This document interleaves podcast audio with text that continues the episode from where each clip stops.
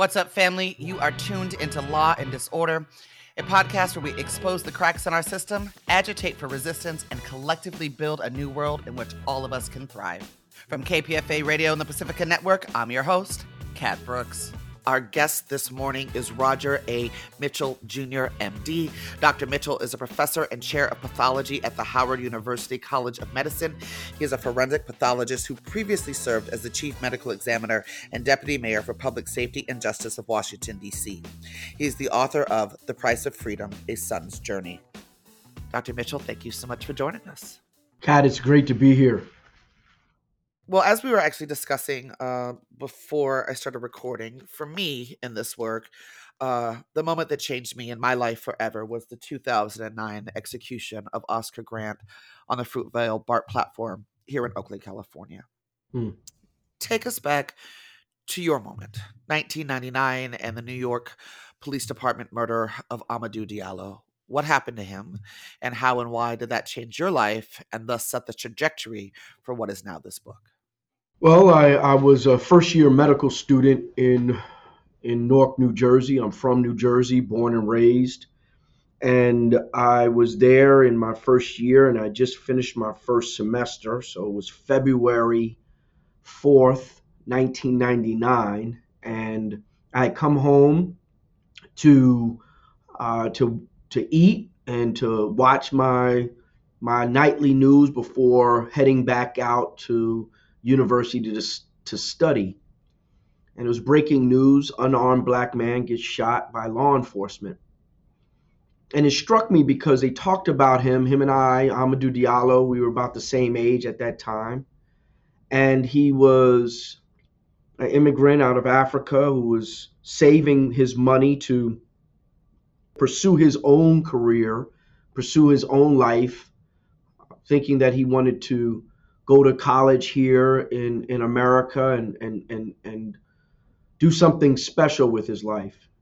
And he was on his way home and he fit the description.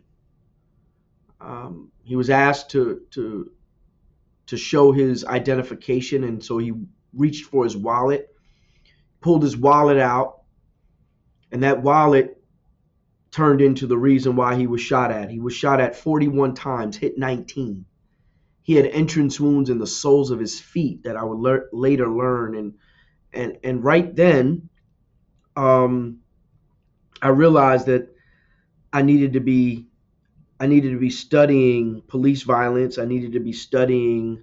At the time, we called it police brutality. Today, I call it death in custody. But I needed to understand why and how individuals were dying in and around the criminal legal system. And um, my story even starts a little bit earlier. I was an FBI forensic scientist before med school and left the FBI to study violence as a public health issue.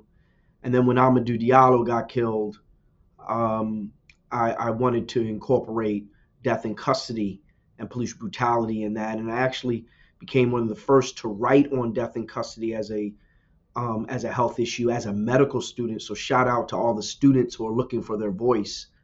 So now, 25 years later, um, that we're still doing the work. Right. 25 years later, uh, tracking death in custody is still incredibly difficult, which is the subject of your book. You lift up someone that I know well, uh, along with her son in the book, and that is Arlene Eisen. Uh, and you talk about the 2012 report Operation Ghetto Storm uh, when it was updated in 2014 um, was around the time we saw the mainstreaming of the term every 28 hours right? Uh, that there's been this assertion and general acceptance that police kill on average 1,200 people each year in this country, approximately three people a day. How accurate do you think that is, or how much worse do you think it could actually be? Well, we know that the accuracy is in question. Right now, we don't know how many people die at the hands of law enforcement. Um, the arrest related data has always lagged behind in this country if it's being collected at all by our law enforcement partners. And so I don't th- I think it's absolutely going to be worse. Uh, I don't think we have a handle on it at all, quite frankly. And so um, arrest related deaths were, were, were only really um, looked at for a short period of time in in in the late 2000s um, mid to late 2000s. And so um, today, we don't even know how many people are dying associated with arrests in this country. There was also a study that came out in 2019 uh, that showed that one in a thousand young black boys and men would be killed by law enforcement in America, meaning police murders are a leading cause of death for black men and boys in this country. In fact, the seventh leading cause of death, according to this report. Given that we are just 13% of this country's population, what is the magnitude of that number? Well, I, will I'll be honest. I don't know the report that you're speaking of, right? I would be I would love for you to to send it to me and for me to take a look at it. Uh, and so, you know, it's hard for me to speak directly to that. But I think your point is is well taken. I think that in order for us to really understand uh, and and prevent the problem, we're going to have to understand the data surrounding it. Um, and, and any public health issue and any issue of social justice in this country, if we don't, if we can't quantify it, then quite frankly, it only exists in the individuals that are affected by it. And what we're trying to do with this book and what we're trying to do with our podcast, Official Ignorance, uh, we're trying to bring information to community to let them know, just as you are, to say, listen, this is not just one event that is a heinous act. A, there's a system of these deaths that are occurring associated with the criminal legal system that both in the arrest related phase, but also in the incarceration phase, both from homicides, but also our natural deaths, accidents, and suicides are affecting our community. And we don't know how many people are dying under those circumstances. So this is not these are not just single acts that we see on TV and and can put name to. It's a series of events that are happening in our country that we need to be looking at as a as a full-fledged problem. I talk to young people uh, often, and I guess about nine years ago, because uh, usually when I start talking, I start talking about Oscar, right? Mm-hmm. About nine years ago, I was looking at a, a sea of college freshman faces, and before I started, I realized that I actually had to ask that room if they even knew who he was, because not only were they so young when he was murdered, but since that time, if we just say we're going with a number of 1,200 a year, right? The magnitude of that number of names.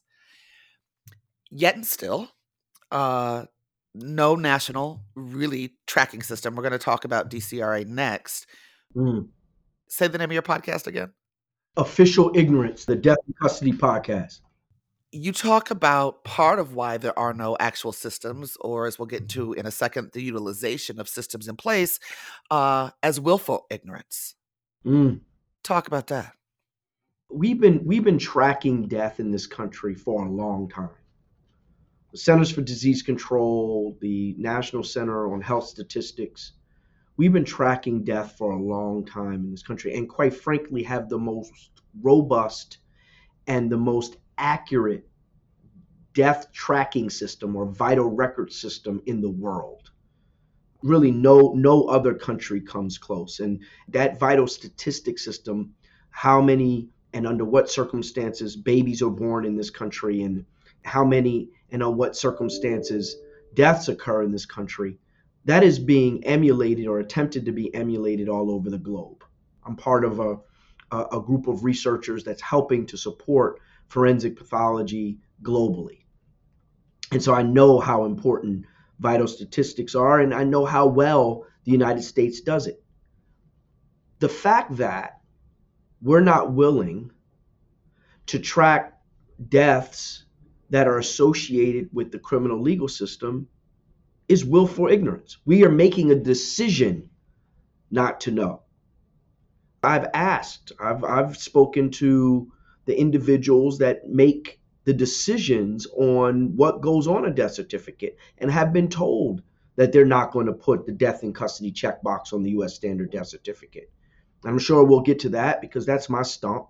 And the fact that we are required to capture these deaths, but we're required to capture the deaths from the Department of Justice. So we're asking a criminal justice entity to do a public health responsibility or public health function.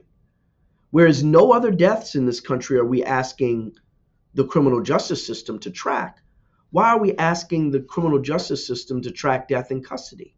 We need to be asking the vital statistics system, the health record system, to track death in custody, and that's the Centers for Disease Control. So I think the CDC and our healthcare sector is getting a pass on not collecting this data. And, and, and let me tell you this black women, and we, we know that black women are, are die at a higher rate from maternal mortality, right? right? And we know that that's a big issue in our community. Yeah. Well, the reason why we know black women die at a higher rate is because there's a checkbox on the U.S. standard death certificate. The reason why we know that smoking is associated with certain types of cancer is because there's a smoking checkbox on the U.S. standard death certificate. The reason why we know motor vehicle collisions, who was the passenger, who was the driver, bicyclist, motorcyclist, all of those individuals. The reason why we know that is because there's a series of check boxes on the US standard death certificate. The fact that if someone died while working, that's on the death certificate. So the death certificate is a robust tool for us to understand the circumstances and how people are dying in this country, but yet we're unwilling to use that death certificate to track how many people are dying at the hands of law enforcement and in our criminal legal system.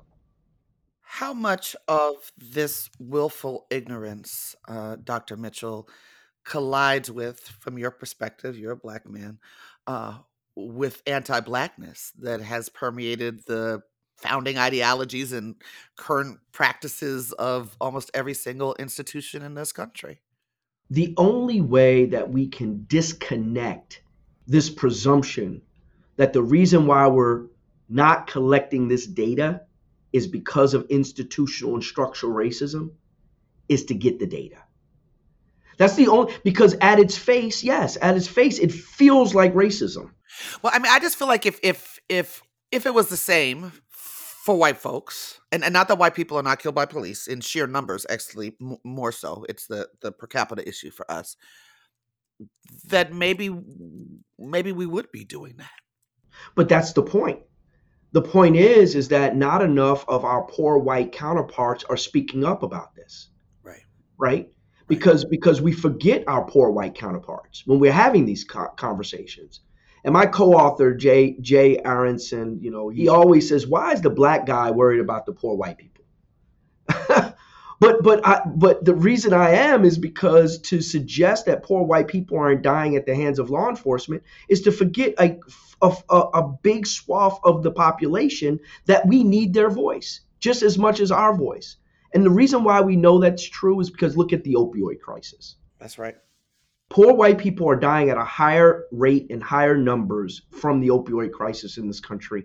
And it has been deemed properly, properly as a public health problem. Substance use and abuse has always been a public health problem. When my father was succumbed to crack cocaine when I was a child and was was was addicted, it was a public health problem then during the 1980s when they were putting our mothers in jail for for for being addicts.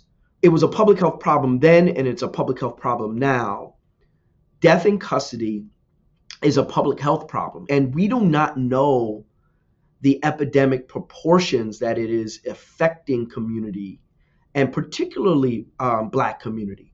Black communities have been brutalized historically by law enforcement. Jail systems have been, been built on the back of black folks in this country. And this is not propaganda, this is real history, this is real truth. The reality of it is, is that is that until we can understand it appropriately, it is always going to be looked at through the lens of racism.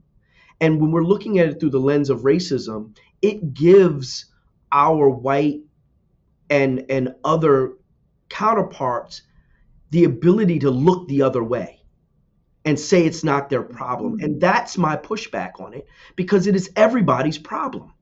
Just like gun violence is everybody's problem, but because homicides find their way into black communities more often than white communities, it seems like it's not a white problem, but suicides are hugely a, a white problem in this country.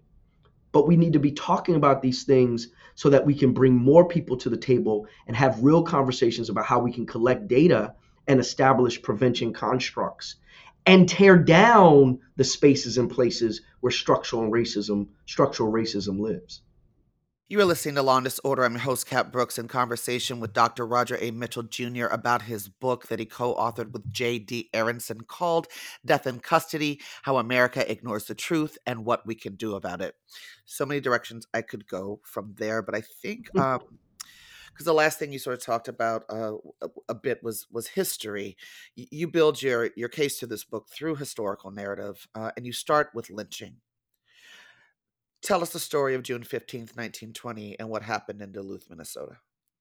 Well, the reality of it is is that in Duluth, Minnesota, there were there were young men not too far from where George Floyd was killed. And a lot of the times we think of lynching as a southern problem but it was in Duluth, Minnesota that we we had the death of men that what we saw from them hanging um, in a postcard.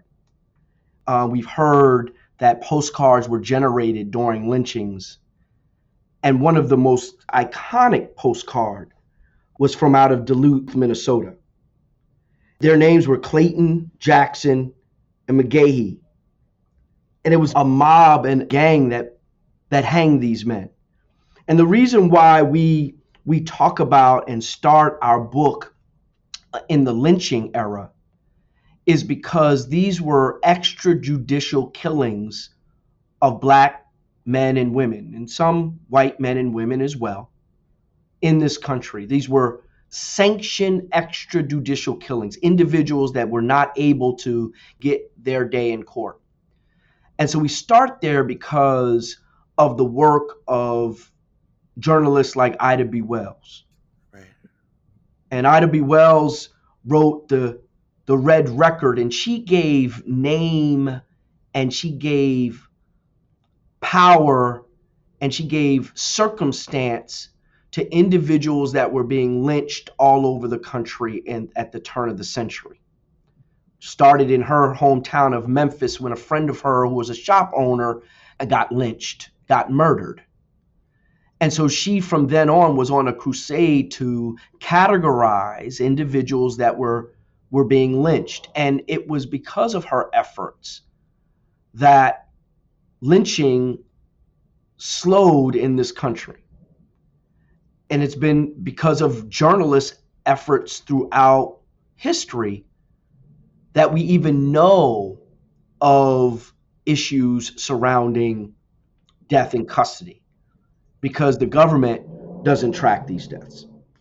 You mentioned uh, George Floyd in, in your answer, and, and you do fast forward then 100 years later uh, to Minneapolis, Minnesota, and his murder. What comparisons, albeit as you note in the book carefully, can and should be made between the public lynchings of 100 years ago, Red Summer, for example, and the murders of Black people by law enforcement today, including the fact, of course, that in both of these types of tragedies, accountability remains scarce and fleeting?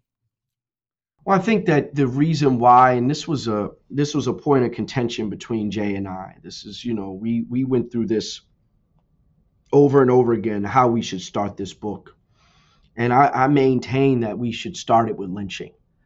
So, for example, during the during the lynching period in the antebellum South, when a lynching happened, then it would go to a coroner's inquest. As you know, I'm a forensic pathologist, and so I'm I'm of the lineage of the coroner. The coroner establishes cause and manner of death in this country. There are still coroners in this country. Actually, the majority of medical legal death investigation systems in this country are coroner systems. Medical examiners are board certified forensic pathologists, where MDs, coroners can be an elected official or they can be a physician.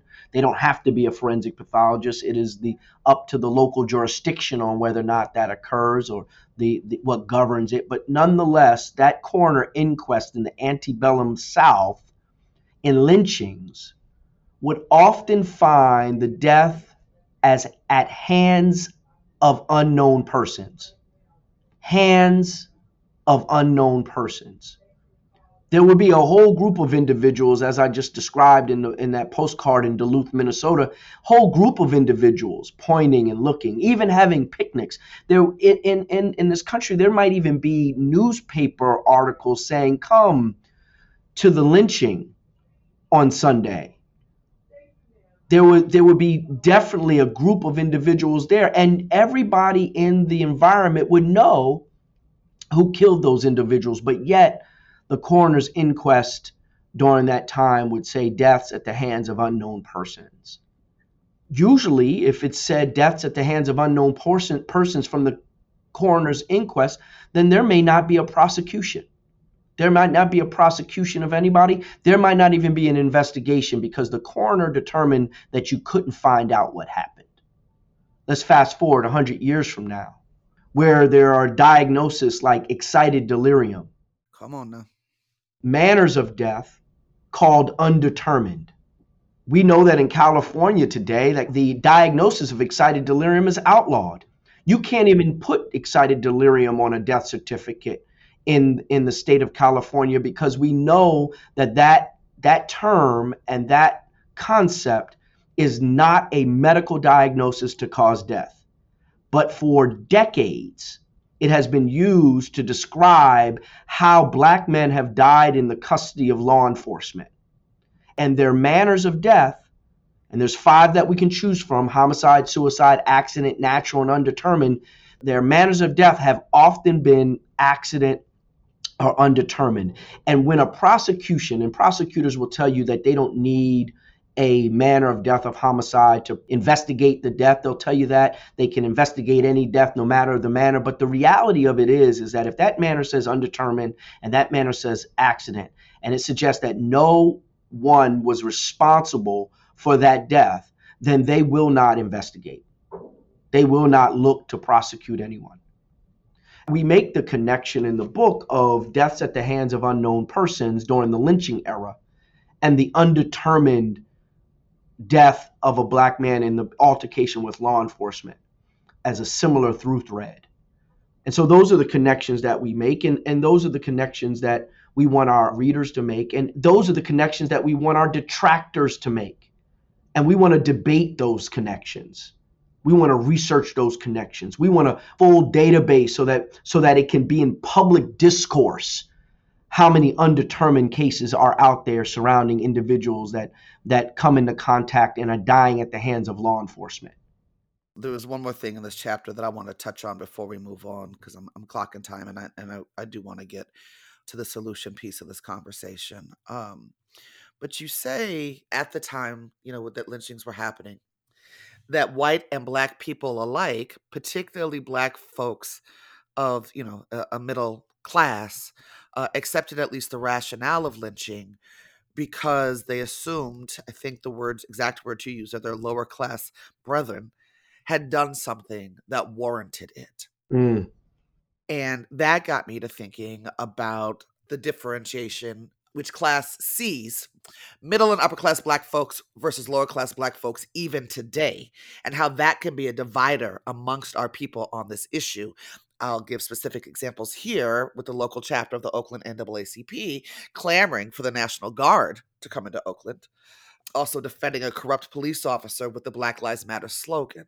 Uh, we saw it in Ferguson, right? The division uh, of Black people even there between it being middle and upper class Black folks, right? And, and poorer working class Black folks. I wonder if you could connect the dots there from then to now. Yeah, I think that institutional and structural racism as a function is built to separate the classes of black folk. I think that that that is that is part and parcel of how structural racism um, maintains its its power. Is this notion that we should all be afraid of one another? There is a parallel. I didn't live in the 1920s, right? Although I'm a throwback. I like the 1920s. I like those eras. The 1919, the, those eras. That's my study era, and and Reconstruction. Right, right after, right after, right after slavery. We know that just as there was detractors and individuals of black upper class that looked down their nose at the movements of the time, right? Even during the civil rights movement, there were several upper class um, black people that looked down their nose at Martin Luther King and Malcolm X. There were also upper class black folk that were writing checks and being supportive of the movement.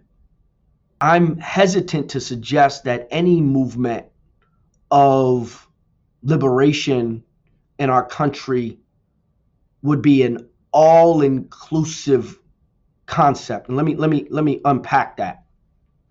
If we wait for everyone to get on board with liberation and the method in which we're using to get to liberation, then we will never get there.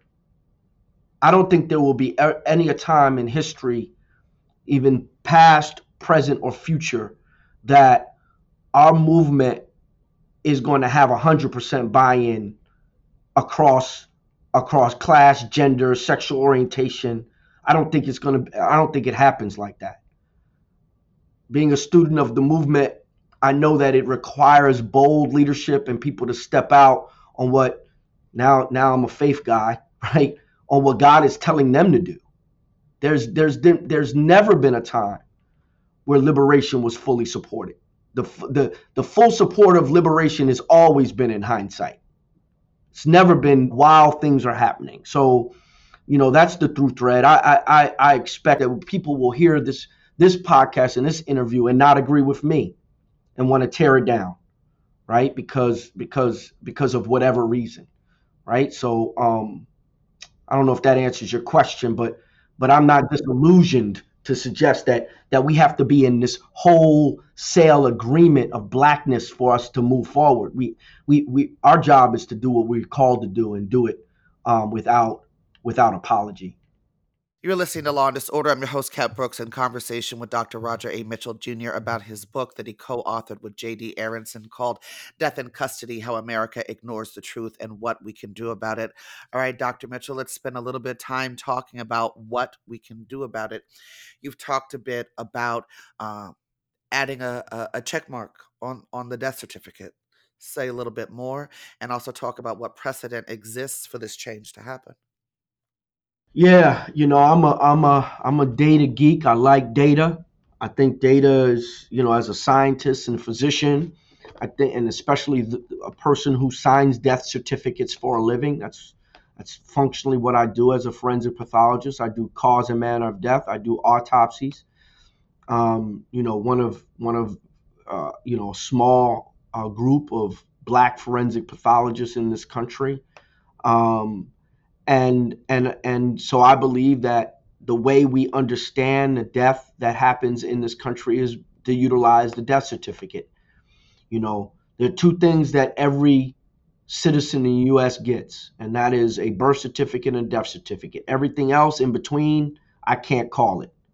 But what you're mm-hmm. getting, you're getting a, de- a birth certificate and a death certificate.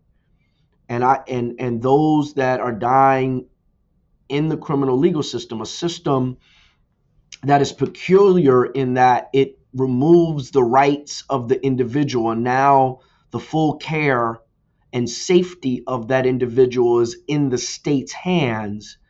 The state has a responsibility to tell us when death happens and whether it happens under natural circumstances or accidental cir- circumstances suicidal uh, homicidal or, or, or unknown, we need to be able to understand those things so that we can improve conditions when conditions need to be improved, improve ways of handling when things need to be improved, or quite frankly, completely restructure our system to ensure that um, uh, life is is is maintained and preserved.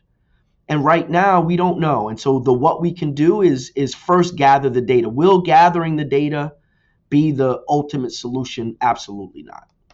There's no, once we knew how many people were dying from cancer due to smoking, that was just the beginning.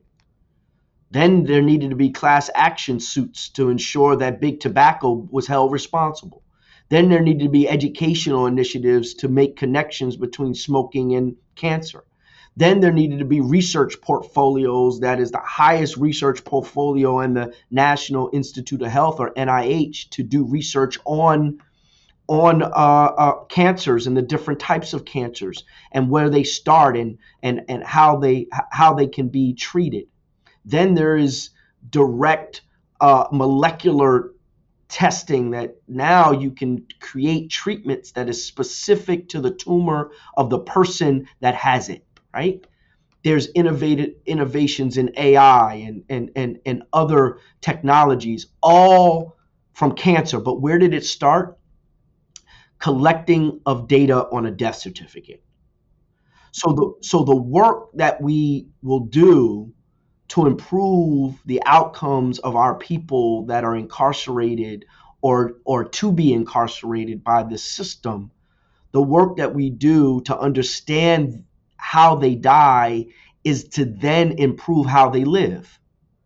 And that's the and, and it starts with that data. It is a well proven public health model. There is no public health model that has decreased death in this country that has not started with death data.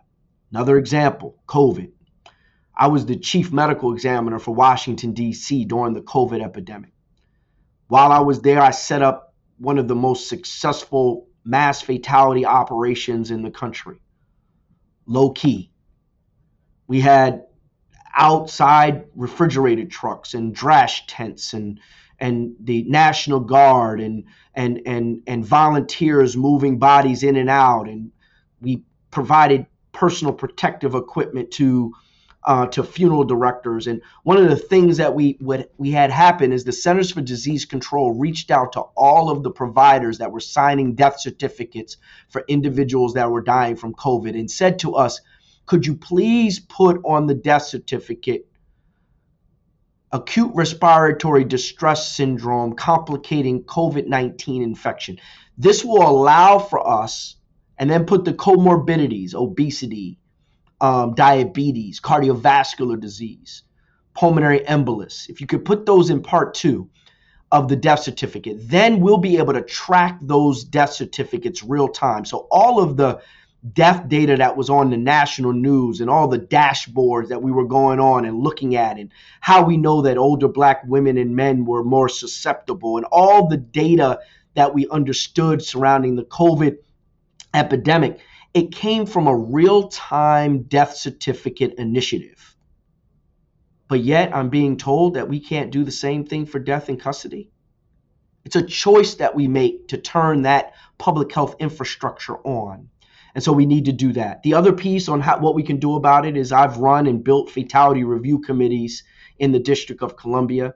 Fatality review committees are extremely important. Maternal mortality fatality review committees establish how we can treat our women uh, better and ensure that they have better outcomes during childbirth fatality review committees of death and custody are critical in this nation if we're going to not only understand how many people die through the death certificate, but then a retrospective review of these deaths to be able to understand what policies and procedures and interventions need to be had in order to decrease these deaths.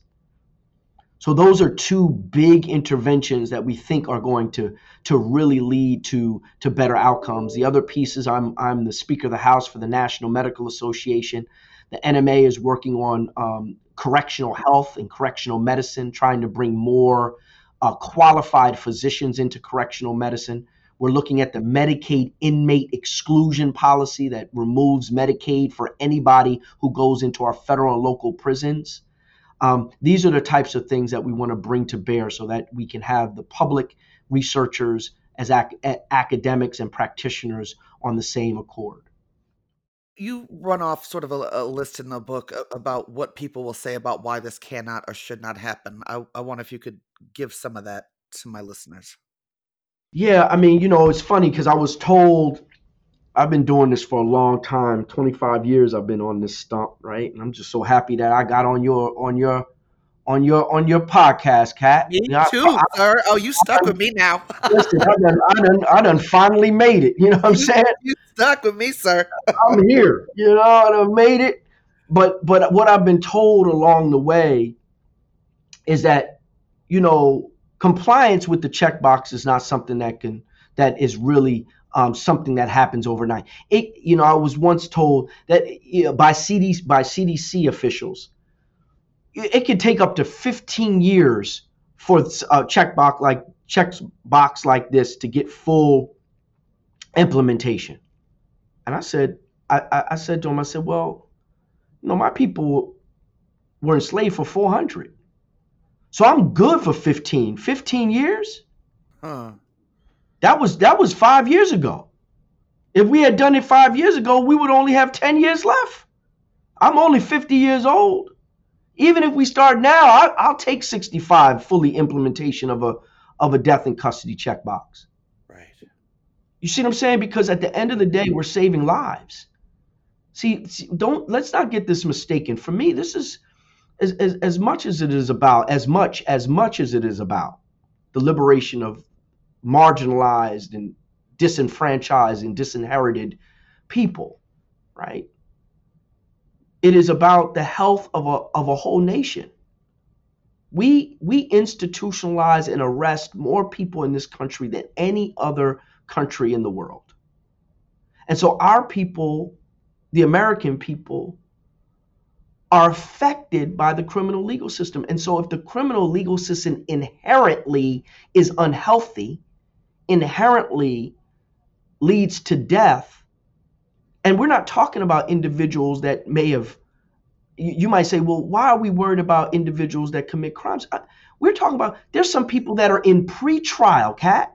These are people that haven't even haven't even seen their time in court for petty theft and are dying from their from their cardiovascular disease or diabetes because of improper care.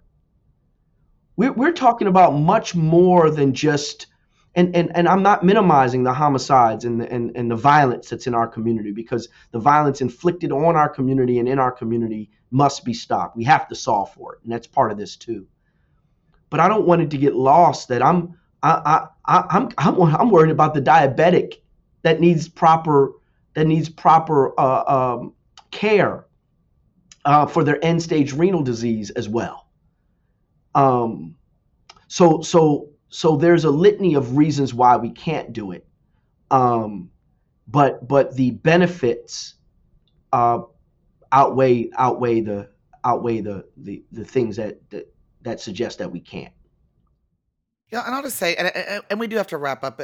And I heard you, and this is like absolutely not the show you have to do that on. Um, because my, my listeners are pretty radically left like myself.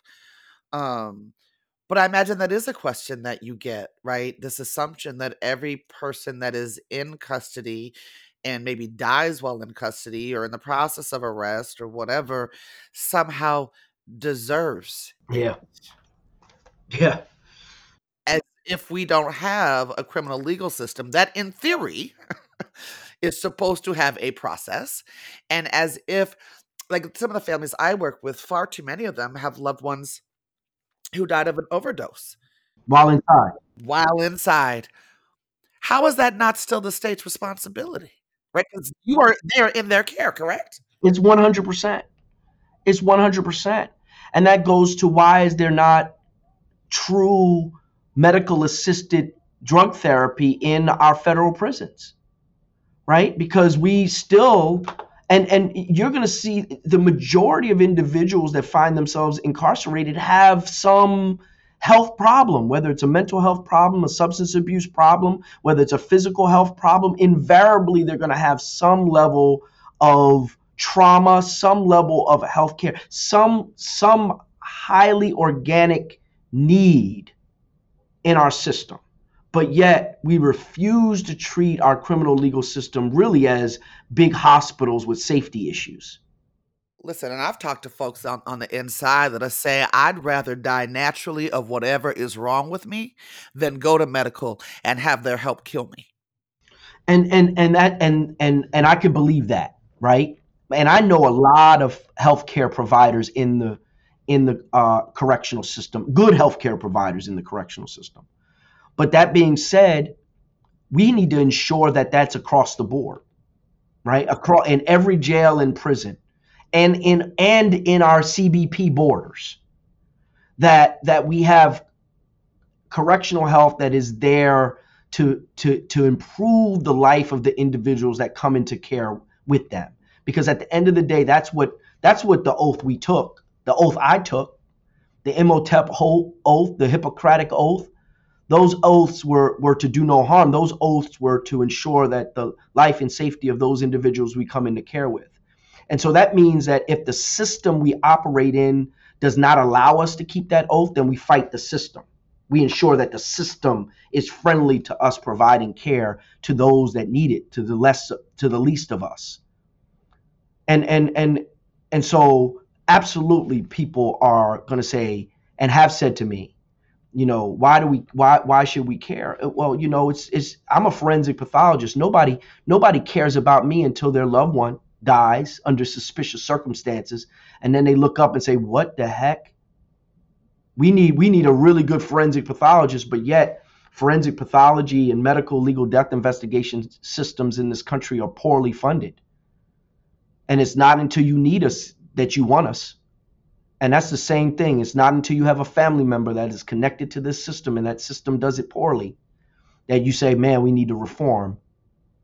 And and and and that's that's the work we have to do. And that's the work by by being on your show and writing the book and you know us doing our podcast is hopefully people will will start tapping in and saying, you know what, even though I don't have someone personally connected to this to this broken system, I'm still going to use my my influence and use my resources to to further this cause wonderful words to end on. You all, you have been listening to Law and Disorder. I'm your host, Kat Brooks. Our guest today has been Dr. Roger A. Mitchell Jr a professor and chair of pathology at the Howard University College of Medicine. He is a forensic pathologist who previously served as the chief medical examiner and deputy mayor for public safety and justice of Washington, D.C. His book that he co authored with Jay D. Aronson, PhD, and that we have been discussing today is Death in Custody How America Ignores the Truth and What We Can Do About It. Dr. Mitchell, thank you so much for this conversation. It's my pleasure.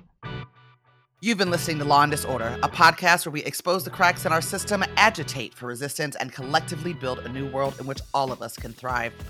That's it for this episode, family. You can find more information about topics and guests in this episode's show notes. Law and Disorder is produced at KPFA, that's listener supported radio on the Pacifica Network. The show is produced by Jesse Strauss and hosted by me, Kat Brooks. Our theme music was composed by Steve Raskin of Fort Knox 5. If you like what you heard, please follow us on social media at Law and Dis, that's D I S, and subscribe wherever you listen to podcasts. Feel free to holler at us about something you heard or send us a show idea at law and disorder at kpfa.org. You can also find our content live at 8 a.m. weekdays on KPFA. That's 94.1 FM in the Bay Area. Our show and all of KPFA's programs are funded exclusively by you, the listener. And if you're in a position to support us, please donate today at kpfa.org. Take care of yourself and take care of each other. We all we got, fam.